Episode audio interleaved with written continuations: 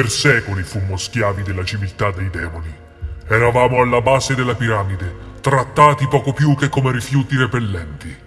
Ci tolsero ogni diritto. Ci impedirono in ogni modo possibile e immaginabile di accrescere la nostra cultura, per evitare che potessimo scalare uno per uno tutti i gradini della piramide fino ad arrivare a loro, i prescelti, membri della peggior feccia che sia mai esistita al mondo.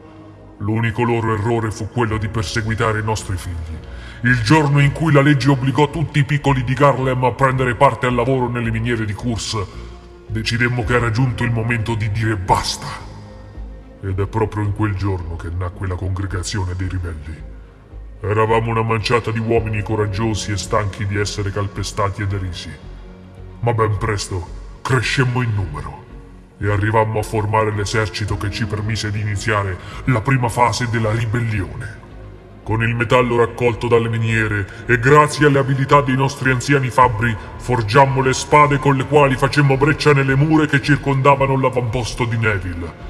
A centinaia morirono, non a causa delle nostre armi, ma grazie allo spirito che ci spingeva a brandirle.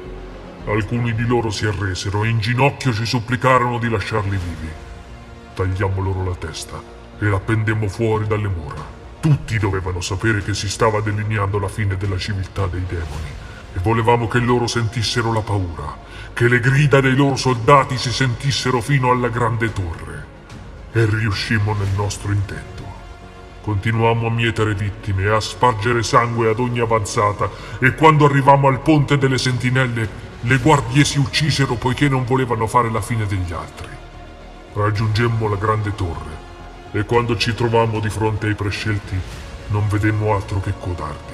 Così sicuri della loro intoccabilità, avevano perso ogni forma di coraggio e fu come uccidere dei bambini. Le loro urla risuonarono per tutta la vallata. Ci fu silenzio per un mese. Ci riprendemmo ciò che era nostro. Quello che vedi oggi, quello che pensi ti spetti di diritto, è costato fatica.